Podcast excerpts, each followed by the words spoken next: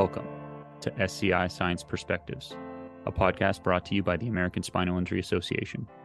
In this podcast, we'll be discussing emerging literature spanning the full spectrum of S C I research, from discovery to clinical application. You're listening to a Community Perspectives episode with Doctor Niña Carmela Tamayo. I'm your host, Dave. And I'm your other host, Marla. And today we will be discussing a paper titled The S C I Traveler, Navigating Barriers to Domestic and International Travel, the twenty twenty-two Manual Update, which is a consensus resource document published by the American Spinal Injury Association. This paper was suggested to us by Asia's Rehabilitation Standards Committee. Our guest today is Doctor Niña Carmela Tamayo. Doctor Tamayo is a board-certified physiatrist and current C E O of Prime Directives P M N R, L L C, and Chief Clinical Officer at P R E V dot A I. She received her master's degree from Columbia University in Nutrition and Health Policy and Administration, and Doctor of Osteopathy from the University of Medicine and Dentistry of New Jersey School of Osteopathic Medicine in twenty thirteen. She completed her residency in physical medicine and rehabilitation at Mercy Medical Center in Long Island, and in twenty eighteen finished her training in spinal cord injury at Case Western Reserve University, MetroHealth Hospital. In addition to her clinical work, Doctor Tamayo holds particular interest in travel and disability, accessibility, and universal design, health policy, community integration through healthcare technology, and artificial intelligence. So welcome, Doctor Tamayo. Hi there. Thank you for having me. Doctor Tamayo, I don't know if you saw last year, there was a New York Times article, and it was called Air Travel with a Wheelchair User, and it was photojournalism. Can you tell us what you thought about that article when you saw it? Oh, I was so excited to see it because, you know, honestly, I have been, I've been watching for those kinds of articles, especially these last few years. And and now that we're, we've sort of highlighted, you know, just the difficulties and challenges that people with disabilities face, not just spinal cord injuries, but everybody who's uh, needed an assistive device and what it's like to travel on a plane. I think it's very timely and apropos as this manual is coming out, because I definitely think people just don't understand. As I mentioned before, when you're you're planning for travel and you're traveling with a wheelchair, there's so much planning that goes into play. And also, you know, that is an extension of, you know, your functionality, especially for our patients who travel and then their, their wheelchairs are either destroyed or sort of the inhumanity in a lot of ways that they face when they're traveling because people don't understand what they're going through. I, I was so pleased to see that it's been highlighted by the New York Times, and I'm hoping that it is a sort of an impetus for change. Yeah, super excited to see it. Yeah, so publications like the New York Times can draw attention to the beautiful details. Some of that photojournalism I thought was so great. But mm-hmm. in terms of the document that you've made, can you give a high-level overview of the S C I Traveler document and how it's intended to be used? Sure. So this was actually written with a spinal cord injury population in mind, uh, specifically those who are within the first couple of years of their injury. I call them our novice travelers. And uh, the idea here is to help them get out into the community in a, in a very guided and very gentle, as, as I say, way. Because I think, you know, as I said before, spontaneity kind of goes out the window with uh, traveling and spinal cord injury. So the guide helps them prepare, meaning, you know, okay, thinking about w- what do I need to bring if I'm going on just a local outing um, and or or versus a domestic outing or a, a, an international outing, and then being prepared for emergencies and really being able to troubleshoot, especially with your equipment. And then, you know, really having that flexibility, you know, really thinking about, okay, well, if I have this plan, this plan doesn't work, then I go to the next plan. So it it helps them build those skill sets that you're going to need when you are traveling. Um, and also just being sort of highlighting the, uh, the the challenges that they might face. And, and some of those challenges might be negative attitudes towards people with disabilities, sort of lack of properly trained staff, and sort of addressing, you know, how how you can overcome that and really, you know, bridging that gap between going out into the community versus something a little bit more involved. I, I'm hoping that that the guide will help with all of those things and and hopefully get more of our, our, our patients out into the community and reduce the stress and the anxiety that is associated with traveling. So yeah, kind of kind of going off that same vein, can you talk about some of the like common pitfalls that you see that people with, you know, new injuries or families kind of encounter when they first start getting back into traveling? Maybe talk about also some of the recommendations that you make for people when they do start traveling at first. And then also a little bit about, I'd imagine that, you know, getting back into new travel or things like that, you it would require a lot of resilience and being able to kind of change plans at the last moment. And can you talk a little bit about that and how you talk to your patients and their family members before they kind of start with this traveling? Sure. So your first question was on challenges that this population of people face. So I think the the biggest thing is the built environment.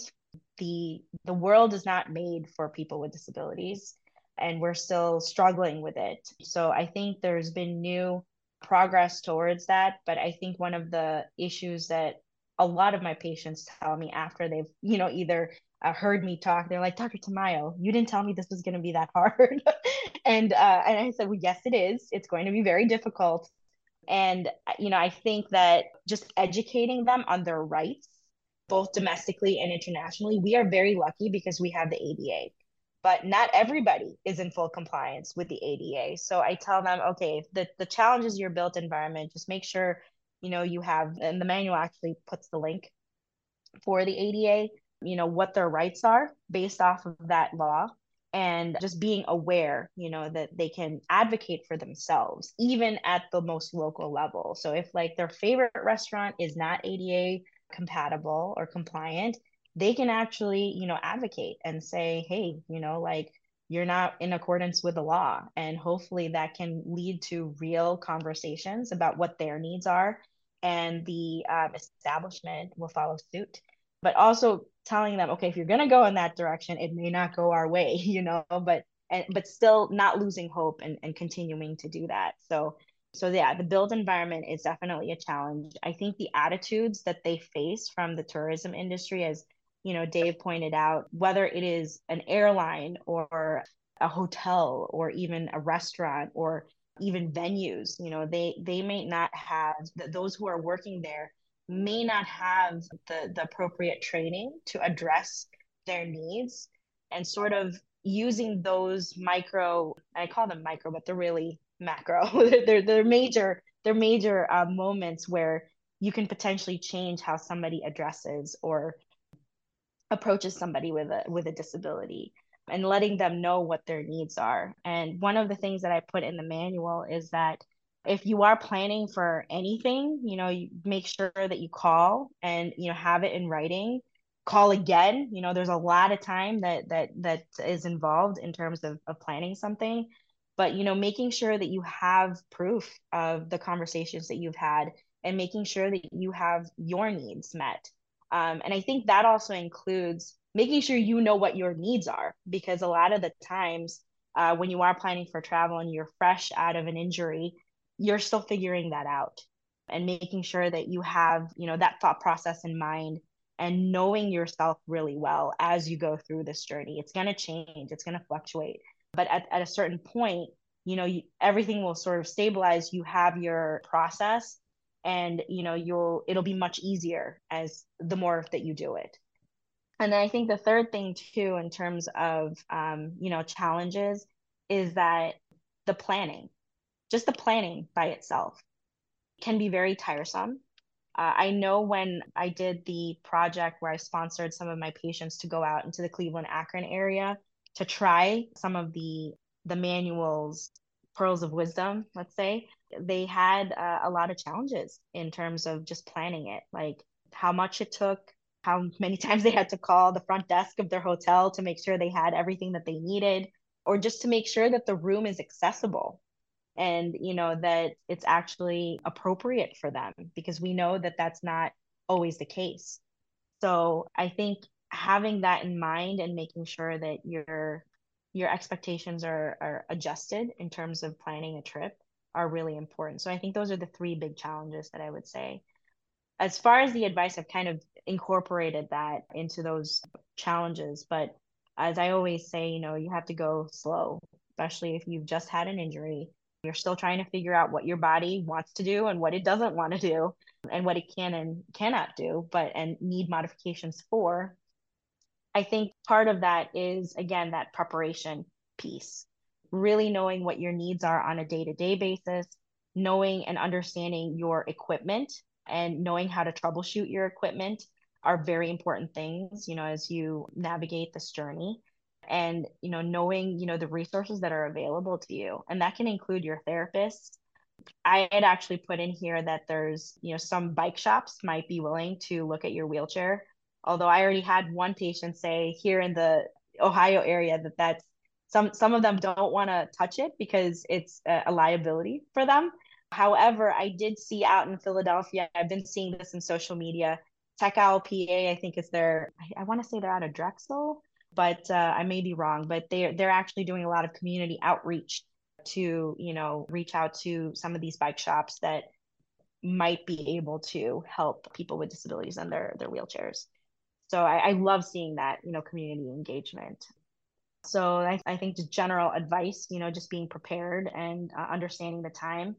And as far as resilience is concerned, yes, I, I, I don't think I can have this conversation with my patients without telling them, this might break your heart initially. It is really hard to do this. And the challenges that they face, just again, like a lot of the, the comments that I got from the project that we did was, oh, I, I didn't realize I could just up and go and that this actually required these steps, you know, but it's also trying to teach them in a way where the steps become second nature to them and it, it goes quicker, you know, as they, as they uh, grow into their injury. Yeah, I mean, I don't think there are any words I can say, you know, really to to to tell them like, oh yeah, this is this is not going to be this is going to be hard. Like there's really no no other words for it. And I I keep telling them, you just have to keep trying, because I tell them that they are an agent of change. I tell them that, you know, they are part of this community and will always be part of this community. And if people see what they can do, they may be, you know, the inspiration or the motivation for the next person who has a spinal cord injury. And they might be able to motivate that person to get out into the community, increase their travel experience, and actually live a really full life.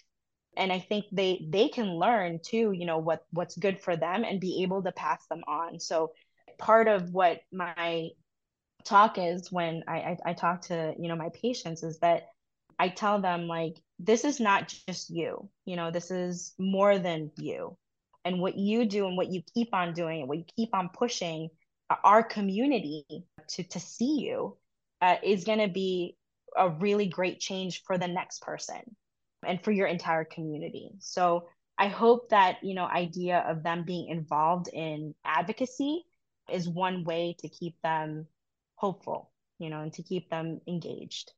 So yes, that's that's that's what I usually try to say to them. Yeah, that's great. Maybe that's one reason why this document has so many different categories for travel. So can you give us a short description of what qualifies as travel and kind of how you guys define travel as you were making this? Yeah, so when when I first started this whole process, I, I think I define travel as, you know, just, it's like your your traditional sense of travel where you get on a plane or you get on a train, you get in a car, you go to another city or town. So it's domestic travel in the sense of you're crossing state lines. And then as we were writing it, we're like, well, wait a second, why why are we just dealing with domestic travel? You know, we should really be looking at international travel, because that can certainly affect, you know, an individual's experience, especially because not everybody has the A D A. Some of the more, uh, I think, westernized countries have something similar, but they're not exactly the same. So just also being aware of that from an international traveling perspective. But yeah, then COVID happened and we were like, well, nobody wants to travel now. So we have to kind of redefine what travel actually means. And we realized, you know, just getting to your community, like shops or, you know, the bank, the church, the gym, that also constitutes travel. You know, it's literally the act of leaving one's house is travel. So I think we went through the whole gamut of definitions for travel. And, you know, we realized that for this to be a useful manual, we needed to address all. Now, it's not meant to be like a super comprehensive, you know, uh, guide, but I think it provides enough information to be able to get your your first steps into that that journey of travel. So that's why one of the other pieces of advice I give is just start within your local community, you know, because that that is travel in and of itself. And you should be proud of being able to do that, given the statistics are so low. So, yeah. Yeah, I love that, that it's hyper-local, it's global. One section I hope gets added in the future. Shout out Astro Access, Disabled in Space. Are we all going to space? Have you followed any of this, Doctor Yeah, Tamayo? I have. I've So one of the questions that came up, this was a few years ago, was one with a colleague of mine. We were looking at, uh, well, how can we build a plane that has all the bells and whistles for, you know, people in wheelchairs? Because obviously you have to think about safety first. You know, what is the disaster preparedness there? And what's the emergency, you know, plan looking like if you've got a whole plane full of individuals who need assistive devices? And I, I mean, sure, space is probably the next thing that we should consider. But I, I would I would love I, if we can get if we can, you know, do that on Earth first, then we can look at going into space. So that's fantastic. The European Space Agency has made an official statement that they intend to put someone with a disability in space. Yeah, that's so amazing. So this is awesome. Okay, Doctor Tamayo, we have four quick questions for the doctor because you are a licensed doctor. Not that this is medical advice, but okay, I have my spinal cord injury. I'm traveling.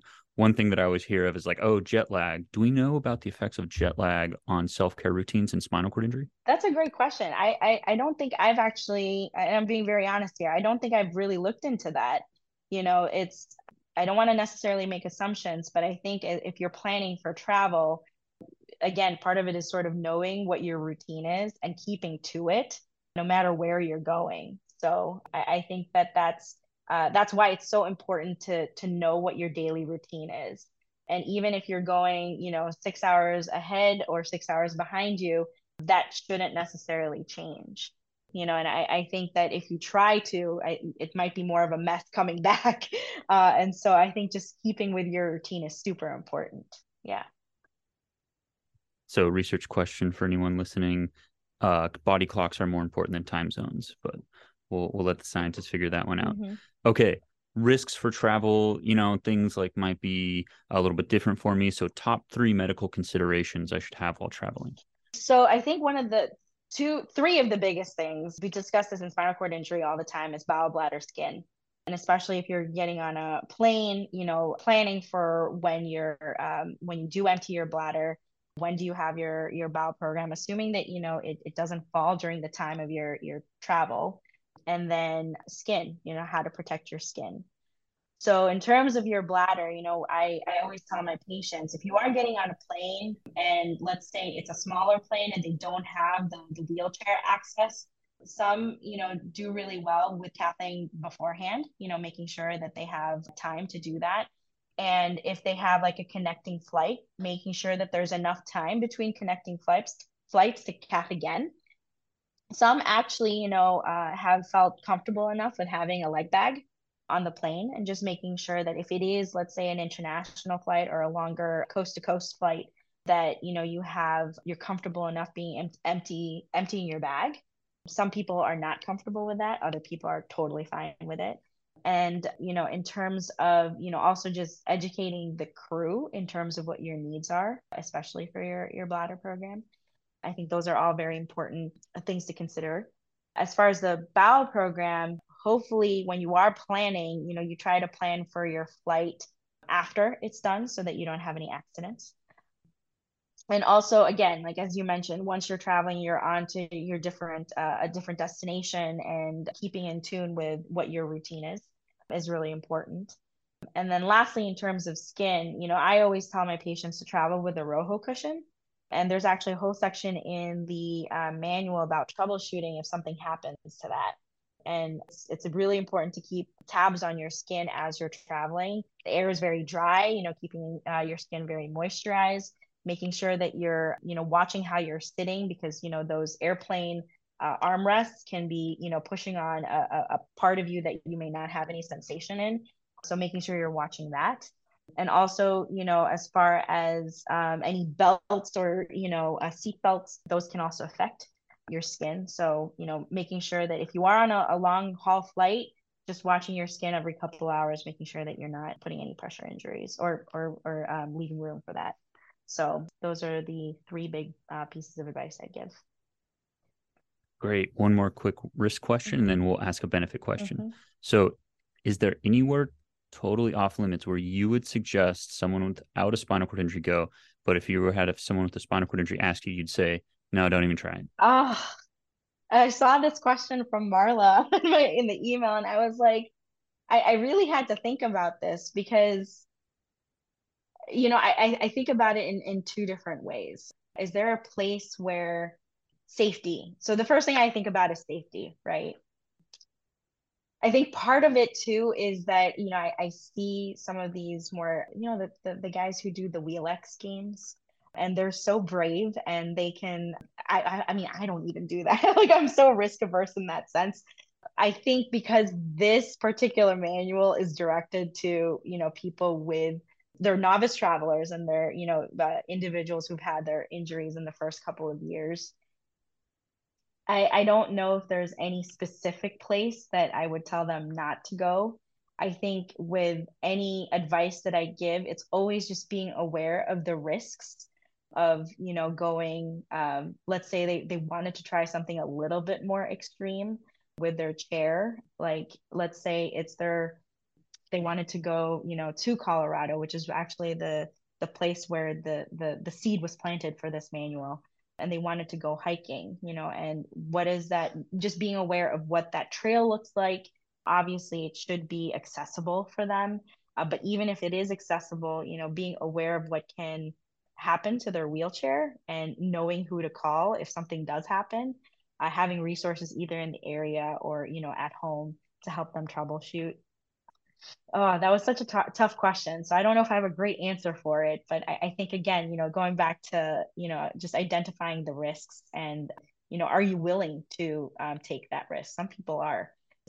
No, it really, these are, we're talking mostly here about adults. So if they're informed and they consent, yeah, then. Right. Well, and also for me, like as a sense. traveler myself, I don't know if there's, I can't say that I would say no to places. I, I think it's really just, part of it is really just doing your research, you know, know, know thyself is really the, the first law, right? First rule of travel, and, uh, and know your environment. This is great. Doctor Tamayo gets Socratic with this. I try. That's the University of Chicago training in there. There you go. That's it. Okay. One question about uh, potential medical benefits, sure. and then we'll wrap up the episode. Mm-hmm. So do you know, Doctor Tamayo, if there are any known benefits to traveling in people with disabilities, specifically maybe spinal cord injuries? So there's retail therapy. Is there travel therapy? Yes. So there was a uh, an article that talked about the process of becoming travel active. And it doesn't only encompass the traditional concept of traveling to domestic or international uh, destination, but it's really the foundation of a success, successful transition and reintegration back to the community. So the process of becoming travel active equates to improvement in quality of life. And so we know we can't run our lives without traveling, without leaving our homes. Well, that, cha- that might change in the future now that we're seeing so much technology. But I, I do think that what we saw with COVID, you know, sort of that idea of social isolation can be really combated by uh, getting out into the community, having those opportunities to share with friends, with family, and experiencing new things. You know, there's there's a lot of individuals with spinal cord injury who have the same desire to travel as those who don't have a spinal cord injury. So what we get out of it is the same. So the reason why you and I might want to travel, you know, is the same as as as somebody with a spinal cord injury, no matter what the barriers or challenges are. And so, you know, a lot of the reasons why that the, they give is really to have that fulfillment in life, you know, improving their community integration and independence.